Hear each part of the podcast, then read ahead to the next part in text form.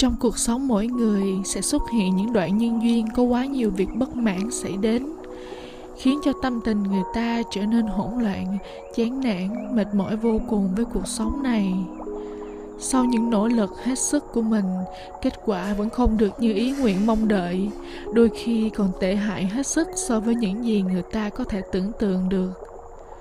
Có khi người ta chủ động kết thúc mọi tương tác với thế giới quanh mình, nhằm bảo vệ một chút ít niềm tin của bản thân vào chính mình và tránh tối đa việc niềm tin vào các mối quan hệ xung quanh lại bị tổn thương thêm nữa.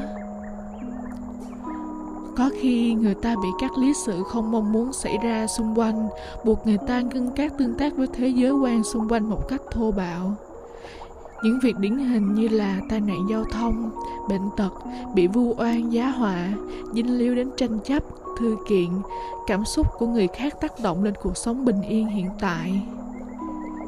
Vì đã cố gắng hết sức, bị quá nhiều tác động tiêu cực dồn người ta vào đường cùng, khiến người ta cảm thấy bị mất phương hướng hoặc không có lối thoát, không biết tiếp theo cần làm gì, nên đi đâu, về đâu.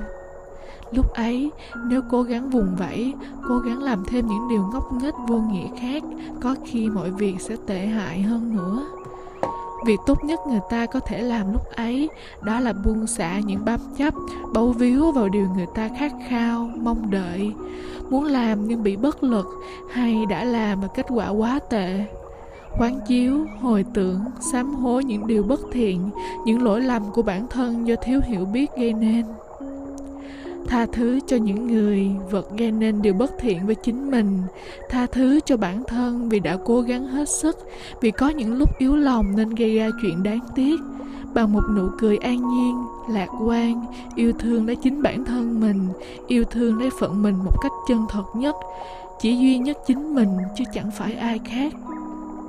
Kế đến là phó thác cho vận mệnh, mọi thứ đều đã có sự sắp đặt, an bài theo cách nó cần phải vận hành. Chúng ta chỉ cần vui vẻ đón nhận chuyện gì cần đến thì sẽ đến, mọi việc đâu rồi cũng sẽ có vào đấy theo cách vận mệnh an bài. Thành, trụ, hoại, diệt, sinh, ly, tử, biệt đều có những quy luật vận hành của nó.